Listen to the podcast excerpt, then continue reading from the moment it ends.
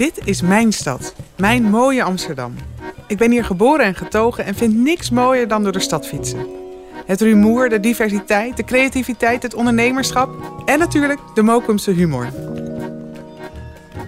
Maar helaas zijn er ook Amsterdammers die zich niet veilig voelen in hun eigen straat, hun eigen buurt. Omdat zij te maken hebben met intense, langdurige intimidatie door hun eigen buren of buurtgenoten. Amsterdammers die dagelijks last hebben van pesterijen, bedreigingen en geweld, zonder dat ze daaraan kunnen ontsnappen. Om specifiek dit probleem aan te pakken en duurzaam op te lossen, bestaat sinds 2013 de treiteraanpak, die zo'n 50 tot 60 keer per jaar wordt ingezet. Mijn naam is Merel Stijnweg en in deze aflevering ga ik op de fiets kriskras door de stad op zoek naar wat de treiteraanpak nou inhoudt. Welke mensen zich hier hard voor maken en wat voor verschil het maakt voor Amsterdammers.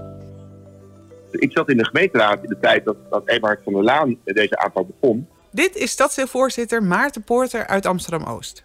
Voordat ik zo meteen op mijn fiets spring, bel ik hem om wat meer te weten te komen over de aanleiding en achtergrond. De tijdaanpak heeft natuurlijk een geschiedenis die is ontstaan in een tijd dat er met name in de Diamantbuurt in Zuid, waar was dat echt de casus waar Eberhard van der Laan mee te maken kreeg en als burgemeester zei, dit gaat zo niet langer. We kunnen niet accepteren dat mensen in een buurt wonen en zich niet veilig voelen en jarenlang te maken krijgen met terreur van buren. Daar moet het aan gebeuren. En we moeten de bewoner die daarmee te maken krijgt gaan beschermen.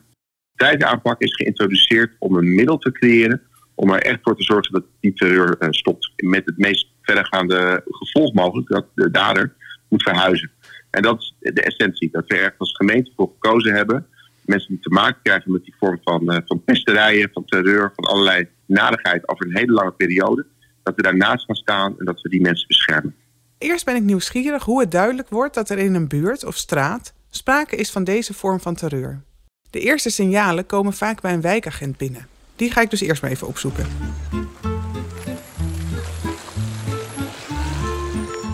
Ik kom aan in een winderige wijk we maken kennis en gaan even op zoek naar een beschutte plek waar we niet gestoord worden. Want als ik ga lopen, dan gaan mensen tegen me praten. Oh ja. ik ben uh, op pad voor deze podcast om te achterhalen wat de treiteraanpak nou precies uh, inhoudt en wie er bij betrokken zijn. Jij bent er als wijkagent bij betrokken.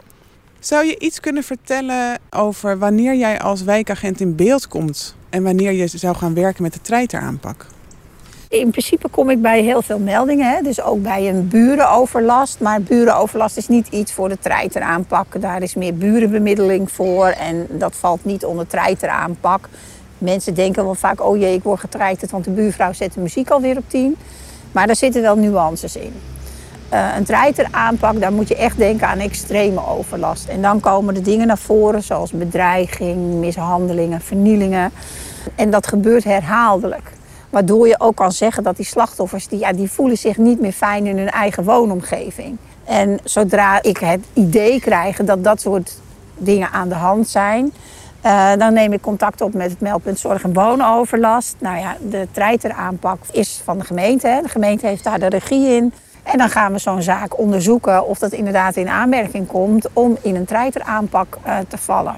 En wat zijn nou signalen waar jij dan uh, ja, waar je alert van wordt? Um, van de keren die ik dan heb meegemaakt, is dat er veelvuldig uh, een melding gedaan werd door een persoon.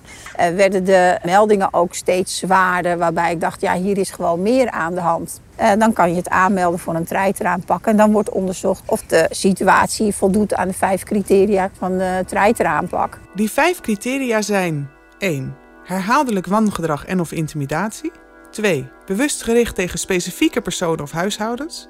3. Het speelt zich af in de directe woon- en werkomgeving van de slachtoffers. 4. Vermoedelijke veroorzaker is een direct omwonende of persoon uit de buurt. En 5. Het slachtofferschap is onbetwist. Maar hoe onderzoekt zij dan of er sprake is van langdurige en ernstige intimidatie? Um, nou, dat onderzoeken wij met elkaar. Dus de gemeente is daarin leidend, die heeft de regie. En we hebben daar samenwerkingspartners zoals uh, de politie, dus de wijkagent in deze, uh, de woningbouwcorporatie, uh, denk aan de GGD. Heel veel verschillende partijen zitten daar aan tafel. Nou, en het fijne is, is als het onder de treiteraanpak valt, dat de politie heeft een convenant met de gemeente, waardoor wij ook informatie die betrekking heeft op het treiteren mogen delen. Want dat is niet standaard het geval nee, dat je dat mag Nee, wij hebben in principe verstrekt de politie geen informatie. Alleen indien er een treiteraanpak komt en het valt onder het convenant, dan mogen wij bepaalde dingen delen. Weliswaar sommige dingen geanonimiseerd, maar je kan wel zien wat het gedrag van een persoon is waarop je iemand zou kunnen beoordelen. En waarom is dan juist die gegevensuitwisseling ook zo belangrijk?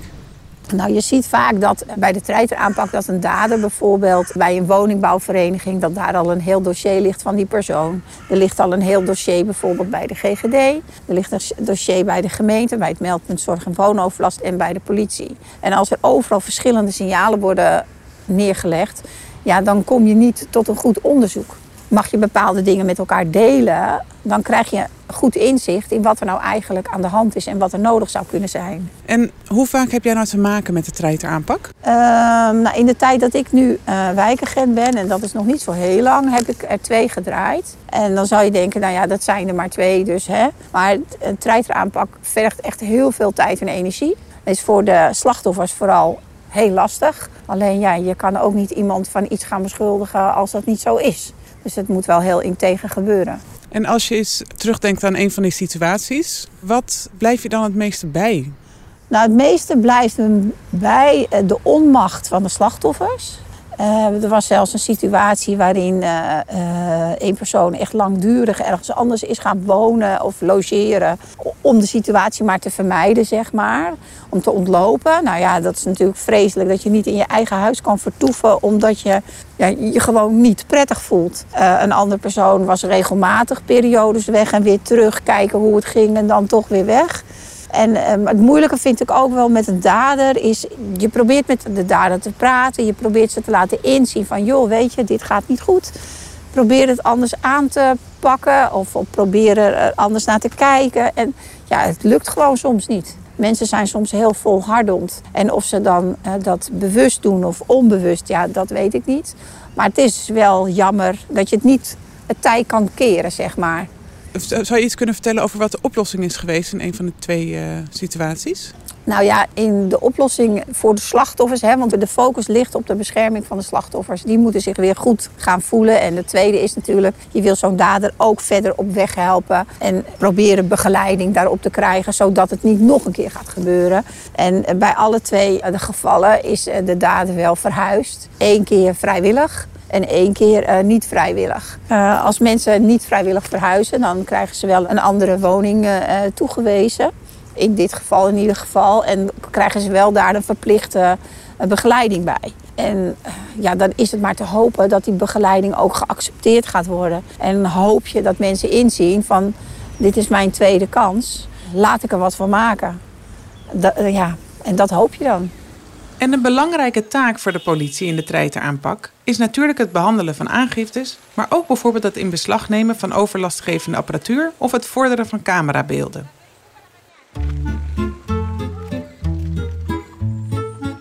We ronden het gesprek af. De wind is intussen flink toegenomen, maar gelukkig heb ik wind mee op weg naar mijn volgende gesprek. Ik heb later op deze dag namelijk een afspraak bij de GGD aan de andere kant van de stad. De wijkagent noemde het al even, want ook de GGD is betrokken bij de treiteraanpak. En ik ben wel nieuwsgierig hoe dat dan precies in zijn werk gaat. Maar voordat ik daar naartoe ga, fiets ik even langs het stadsdeelkantoor. En ga ik langs bij diegene die bij de treiteraanpak de regie heeft, die het overzicht houdt en zorgt dat alle belangrijke partners aan boord zijn. De stadsdeelregisseur. Ik ben stadsdeelregisseur. Uh, als regisseur ben ik op uitvoeringsniveau uh, eindverantwoordelijk voor een goede afhandeling van zaken die worden aangemeld binnen de treiteraanpak. En dat omvat dan het hele proces van aanmelding, uh, beoordeling, onderzoek, of onderzoek en dan beoordeling. Uh, het formeren van een kernteam, uh, het inzetten van acties, instrumenten. En hoofddoel is dat wij de rust in de woonomgeving laten wederkeren. Mm. En dat we ons richten op de slachtoffers. Dus dat een slachtoffer zich veilig voelt en is in zijn eigen woonomgeving. Ja, en hoe komt een melding bij jou binnen? Meldingen komen over het algemeen eh, binnen via het meldpunt Zorg en Woonoverlast. Het is een hele belangrijke partner van de treiteraanpak. Het kan ook dat zaken rechtstreeks bij ons worden aangemeld... door bijvoorbeeld een woningcorporatie of door een politie. Maar meestal is het eh, vanuit het meldpunt. Het eerste wat ik doe wanneer ik een casus aangemeld krijg... is een onderzoek doen. Uh, en dat begint eerst bij een papieren onderzoek. Wat weten we al? Wat weet het meldpunt al? Bij welke partijen is de persoon bekend? En ik uh, formeer eigenlijk vrij snel altijd uh, een uitvoerdersoverleg. Waarin ik de belangrijkste partners bij elkaar zet. Zodat we kunnen uitwisselen wat we weten van de casus van de betrokken partijen. En dan besluit je eigenlijk formeel samen met je partners: oké, we nemen de zaak in onderzoek binnen de treiteraanpak. En um, dan is een van de vervolgstappen die we als eerste doen, is een onderzoek in de buurt. Dus dat betekent dat we niet alleen het portiek waarbij uh, of waarin de casus zich afspeelt uh, gaan bevragen, de portiekbewoners, maar dat we ook twee, drie, vier portieken naar links en rechts uh, bevragen. dat we de overkant van de straat meenemen, dat we de achterburen meenemen. dus dat, dat zijn echt een flink aantal huishoudens en dat doen we bewust om zo goed mogelijk te kunnen duiden wat er aan de hand is. Uh, en ook in het kader van dossieropbouw, uh, mocht dat nodig zijn, uh, alvast zoveel mogelijk melders gesproken te hebben en te kunnen mobiliseren. Ja, en na dat buurtonderzoek hebben jullie ook gesprek met slachtoffers, maar ook daders. Kan je ja. daar wat over vertellen? Ja. Ja, we, we, spreken inderdaad zowel de slachtoffers als de daders. Ik uh, uh, vind het belangrijk om slachtoffers vaak zelf ook even te zien. Dus ik nodig ze uit op kantoor. Daar is mijn informatiemakelaar bijna altijd bij en daar is de GGD eigenlijk altijd bij. Als ik het kan organiseren, ook de woningcorporatie. Zodat ze ook meteen uit eerste hand het verhaal horen. Je moet wel altijd maatwerk leveren, ook bij gesprekken met slachtoffers. Soms zitten mensen zo hoog in hun emoties dat je gewoon niet met vier andere mensen aan tafel moet gaan zitten. Dus bij het slachtoffer uh, vind ik in elk geval van belang dat de GGD daar ook bij aan zit. He, mocht er toch een zorgvraag zijn. Uh, dat de GGD die meteen uh, kan, kan oppakken. Want, want wie is het dan van de GGD? Is dat een sociaal-psychiatrisch verpleegkundige? Ja, dat is de SPV hier uit de wijk. Die, die, betrekken we bij al onze zaken. We doen ook altijd gesprek met de daders. Uh, of de vermeende daders, hè, want in dat opzicht, of in die fase, is nog niet vastgesteld dat het een treiterzaak is en wie de agressor is in de casus. Uh, ik ga die gesprekken altijd zo voorbereid mogelijk, maar ook zo open mogelijk in. Uh, want dingen kunnen altijd anders zijn dan zijn uh, voorgespiegeld. En ik vind ook gewoon dat ook een vermeend treiteraar recht heeft om gehoord te worden en om zijn kant of haar kant van het verhaal te doen. Die gesprekken doe ik eigenlijk ook standaard samen met de woningcorporatie, samen met de GGD's en samen met de politie. En ik doe dat. Uh, daar zitten ze dus wel met de hele goede gemeente aan tafel. Dat kan best intimiderend zijn, maar ik doe dat bewust. Zodat iemand uh, de boodschap krijgt: oh, deze partijen zijn gezamenlijk met mij bezig. En dat je allemaal ook dezelfde uitgangspositie hebt. Dus je hoort allemaal hetzelfde verhaal. Dus je kunt later niet tegen elkaar worden uitgespeeld. Of er kan geen misverstand ontstaan over wat er op dat moment besproken is. En daarnaast kan iedereen vanuit zijn eigen expertise op dat moment vragen stellen aan ja, de vermeende dader. En andersom ook. Hè. De vermeende dader mag daarin ook vragen stellen. Hoofddoel is wel uh, dat uh, ze op dat moment te horen krijgen uh, welke klachten en meldingen er over hen bekend zijn. Ik maak altijd een lijstje met feiten en verwijten. en de feiten zijn dus dingen die gewoon onomstotelijk bewezen zijn. En de verwijten zijn dingen die melders, slachtoffers over hun gezegd hebben. En daar mogen ze vervolgens op reageren. En, en komen de meeste vermeende daders of agressors naar zo'n gesprek? Ja, over het algemeen wel. Enkele uitzonderingen. En ik ben daar ook wel volhardend in hoor. Um, ik ga je één keer uitnodigen, ik ga je twee keer uitnodigen. Bij de derde uitnodiging zeg ik, joh, ik heb je twee keer uitgenodigd. Als je niet verschijnt, uh, kan ik jouw visie, kan ik jouw kant van het verhaal niet meenemen in mijn afweging van, van de casus. Dus het is van belang dat je uh, erbij bent. Dus we investeren daarin. Um, we bellen uh, mensen op. Uh, we doen brieven over het algemeen zelf gewoon in de brievenbus. Dus we vertrouwen niet op onze vrienden van de PTT, maar we doen dat zelf in de brievenbus. Ook daar kan dan geen misverstand over ontstaan of een brief wel of niet is aangekomen.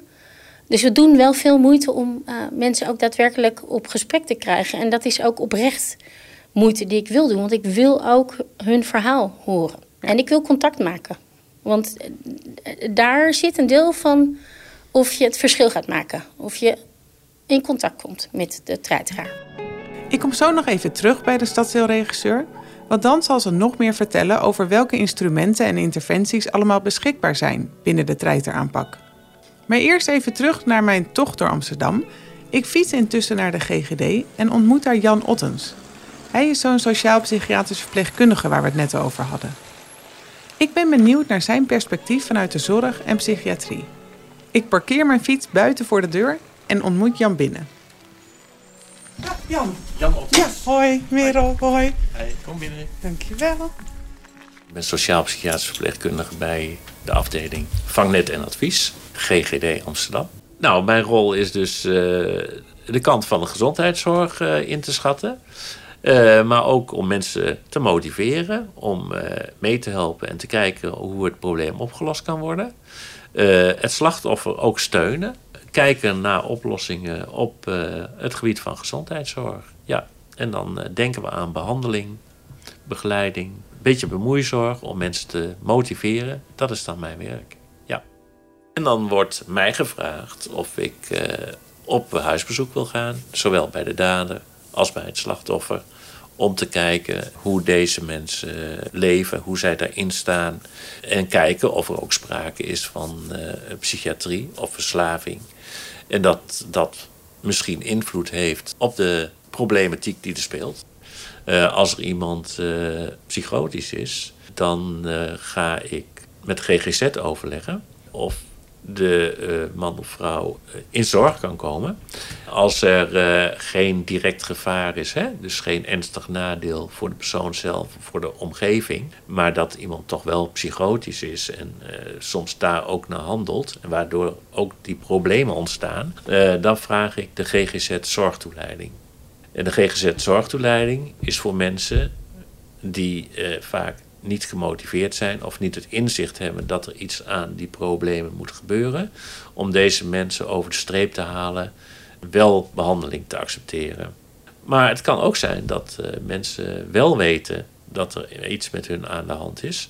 En dan kun je ze via de huisarts, als ze dat willen, kunnen ze verwezen worden naar de GGZ. Ja. En als er een crisis ontstaat, dan kun je overleggen met de crisisdienst.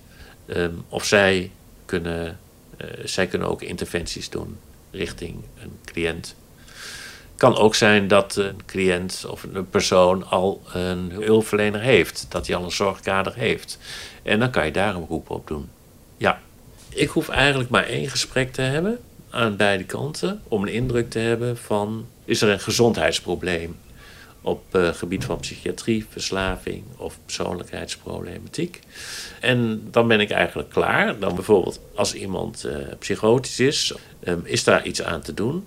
Um, uh, als iemand een antisociale persoonlijkheidsstoornis heeft, hè, en zich weinig aantrekt van autoriteiten en meestal ook wat gewetenloos is hè, uh, van wat hij, welke daden hij doet, dan is het veel moeilijker op te lossen. En uh, kan, komt het vaak meer in de juridische sfeer. En uh, zo iemand kun je wel proberen te overtuigen, maar als iemand dat inzicht niet heeft en die functioneert verder wel normaal, die heeft gewoon werk, die betaalt de huur enzovoort, hè, dan wordt het uh, een, een, een, meer een zaak van grenzen aangeven voor de gemeente. Van hoe ver kan iemand gaan.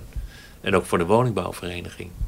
Ja, dus ik hoor daarin dat het heel erg afhangt van de aard van het conflict. In welke richting de, de oplossing ligt. Uh, ja. Dankjewel.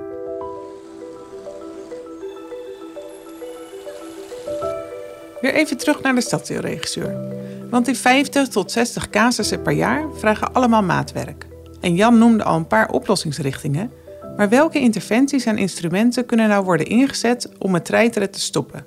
Nou, we hebben best veel. We, hebben, uh, we noemen het dan instrumenten. Hè? Uh, zowel civielrechtelijk, dus dat betekent uh, dat je bijvoorbeeld naar de rechtbank kunt gaan, dat de woningcorporatie naar de rechtbank uh, kan gaan en een ontruiming kan vorderen. Dat is wel meteen de meest extreme maatregel die we kunnen nemen. Ik probeer daar van weg te blijven, maar als het moet, dan moet het. Want hè, zoals gezegd, slachtoffers staan centraal. Dus als er iemand moet gaan verhuizen, dan is het wel uh, ja, de treiteraar. Om je een aantal concrete voorbeelden te geven. Nou, het buurtonderzoek heb ik net al uh, genoemd. Het is wel een belangrijk instrument. Uh, de gesprekken die we voeren met daders en slachtoffers. we wijzen altijd een vast contactpersoon aan. Het is van belang dat mensen weten bij wie ze kunnen zijn. We zetten in op, als dat nodig is, inzet van hulpverlening, van begeleiding. We adviseren zowel slachtoffers als melders om logboeken bij te houden, om aangiftes te doen. Als je iets verder in, in de tijdslijn bent, leg je sommaties op. Je kunt een gedrags... Is sommatie is een brief vanuit de woningcorporatie. Waarin ze dus sommeren. Dus de andere partij min of meer opleggen. Uh, welk gedrag ze wel of niet willen zien. Dan heb je bijvoorbeeld een AOL vanuit de politie, dus een uh, attentie op locatie. Dat betekent dat er in het politiesysteem een melding staat over een bepaald adres. Uh, dat ze met voorrang, wanneer er auto's beschikbaar zijn, uh, naar dat adres gaan. We kunnen camera's plaatsen. En uh, een van de dingen die we soms ook inzetten op slachtoffers zijn aware-kastjes. Dat is een soort noodknop. En dat betekent dat iemand een knop bij zich heeft. En dat als de agressor hen aanvalt, of dat uh, wanneer de, het slachtoffer zich bedreigd voelt, ze op die noodknop kunnen drukken. Dat gaat meteen naar de meldkamer van de politie en er start een opname. Dus dat wat er gebeurt, wordt er op dat moment opgenomen. En de locatie wordt ook meteen helder waar iemand zich bevindt. Dus ook wanneer iemand niet in zijn eigen woning is, maar vier straten verder in het winkelcentrum. En komt de treiteraar tegen, hè, er ontstaat iets, dan kun je die noodknop uh, gebruiken. Straks nog wat meer over wat het nou vraagt aan persoonlijke eigenschappen en talenten van de mensen die aan de treiteraanpak werken. Maar eerst stap ik weer op mijn fiets en ga op weg naar de laatste belangrijke partij in de treiteraanpak. Mijn laatste bezoek vandaag brengt me bij de medewerker zorg en overlast van de woningbouwcorporatie.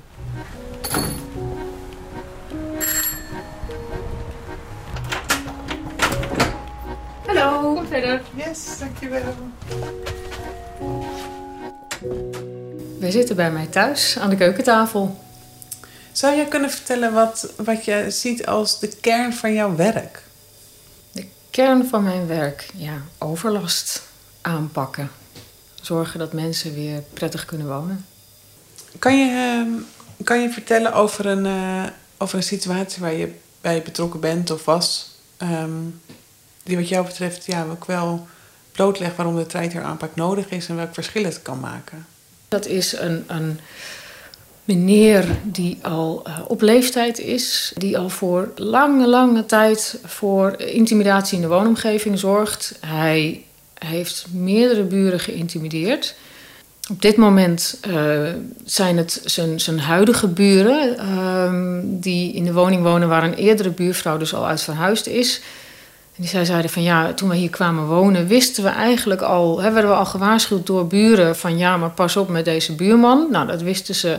En ze hadden zoiets van, nou, we, we, zien het wel, we trekken ons eigen plan, um, we gaan daar niet op af. Jaren hebben ze wel geweten dat het een aparte buurman was, maar hadden ze zoiets van, nou ja, weet je, laat maar. En ging het redelijk. En sinds corona, uh, sinds mensen veel meer thuis zitten, denk ik ook. En uh, nou ja, geven zij ook aan dat deze buurman in zijn gedrag ook verergerd is. Maar richt zich nu ook specifiek op deze buren, waarbij ze geïntimideerd en bedreigd worden. En dat hebben ze allemaal voor lief genomen, omdat ze dachten van, nou ja, weet je, ik ben toch een stuk sneller dan deze man. En de trap komt hij nu op, want zij wonen boven en hij kan niet de trap op. Maar toen hij um, ook hun kinderen ging intimideren en um, klemrijden en um, met, scootmobiel en geprobeerd te slaan met zijn, met zijn stok. Ja, toen hadden ze zoiets van, ja, maar nu ga je te ver. Want dit kan niet. Je kan niet mijn kinderen zo bang maken dat ze niet meer alleen naar school durven en kunnen. Um, en toen hebben ze aan de bel getrokken. Maar dan komen er weer een hele hoop verhalen van... ja, want dit is er gebeurd en dat is er gebeurd. Nou, dat is allemaal heel moeilijk te bewijzen. Allemaal dingen ook uit het verleden. Die meneer is wat ouder en um, kwetsbaar, zoals we dat dan noemen. Hè. Hij mankeert uh, fysiek nogal wat. Waarschijnlijk ook wel uh, psychisch dat er wat aan de hand is. En nu is dit ook een treitencasus geworden. En ik denk dat het heel goed is dat daar nu de focus vanuit alle kanten op is. Omdat ik denk dat op het moment dat het een treitencasus wordt... dat je ook echt met z'n allen zegt van nou, dit moet stoppen. En we gaan door tot het opgelost is. En een partij kan niet zomaar meer afhaken en denken: ja, weet je, het, lukt niet uh, of laat maar. En die focus is er, is er nu. Um, alle informatie wordt verzameld, tijd wordt er ook voor genomen om alle mensen te spreken. De, de buurvrouw die in het verleden ooit uh, weg is gegaan, Ook die is getraceerd, is gesproken. Haar verhaal wordt ook toegevoegd. Buren die eerder in een verleden uh, zijn geïntimideerd, worden gesproken. dus het wordt wel heel grondig nu aangepakt. Ook vanuit de GGZ wordt echt wel input uh, gevraagd en inzet gevraagd. Het is een meneer die blijkbaar niet uh, psychotisch is, maar wel wanen heeft, um, waardoor het heel moeilijk op te lossen is. Want deze meneer doet het niet uit.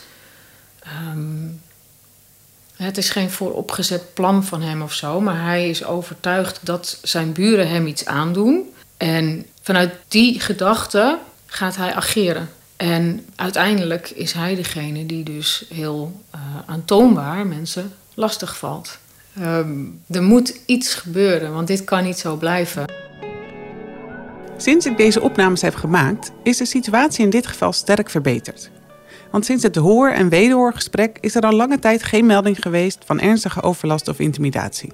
En bij trajecten waar zes maanden geen sprake is van herhaling van overlast of intimidatie, nadat een treiteraar is aangemerkt als dader, wordt het traject afgesloten. En de reden hiervoor is dat de dader zijn of haar gedrag blijkbaar heeft aangepast. Maar de dader in deze zaak heeft zich in een telefoongesprek met deze medewerker van de woningbouwcorporatie nog wel een keertje negatief geuit over de buren. En hierdoor is besloten het traject te verlengen met drie maanden, voor de zekerheid. Als de aankomende maand er nou geen sprake is van overlast of intimidatie, dan wordt deze casus met een positief resultaat afgesloten. Oké, het is het einde van de dag. Ik heb alle belangrijke spelers gesproken en het is tijd om naar huis te gaan. Er valt natuurlijk nog veel meer te zeggen over de treiteraanpak, maar één ding is mij heel helder geworden. Een aanpak als deze werkt alleen als de mensen die zich er dagelijks voor inzetten dit met volle overgave doen. Treiterzaken zijn geen simpele zaken, uh, liggen soms al jaren, spelen soms al jaren. Um, dus dat krijg ik over het algemeen niet uh, binnen twee weken opgelost. Uh, soms ook niet binnen twee maanden. Dus dat is soms een wat langere adem. En daar moet je duidelijk en helder over zijn. Je moet duidelijk en helder zijn over wie welke rol heeft. Welke afspraken je met elkaar maakt. Die moet je ook op papier zetten. Het is een baan wat echt een beroep doet. Uh, een appel doet op je verantwoordelijkheidsgevoel. Op je moreel kompas. Op je relativeringsvermogen ook. Op je flexibiliteit. De manier waarop je omgaat met weerstanden. Met emoties. En en ik denk dat het van belang is om altijd in het oog te houden dat alle partijen, dus zowel de slachtoffers, uh, maar ook de treiteraars, de daders, Amsterdammer zijn. En dat uh, Amsterdam uh, voor alle partijen een zo fijne en veilig mogelijke plek is om in te kunnen wonen en om in te kunnen werken. Soms heb je daar een klein stukje overheidsbemoeienis voor nodig om dat voor elkaar te krijgen. Maar het uitgangspunt is dat, uh, dat dit een mooie en leefbare stad is. Ik maakte deze podcast in opdracht van de gemeente Amsterdam. Pepijn Buitenhuis hielp mij bij de edit, deed de mixage en de muziek. Wil je meer van mijn werk zien? Kijk op www.merelsteinweg.nl Meer informatie over de treiteraanpak vind je via de link in de show notes.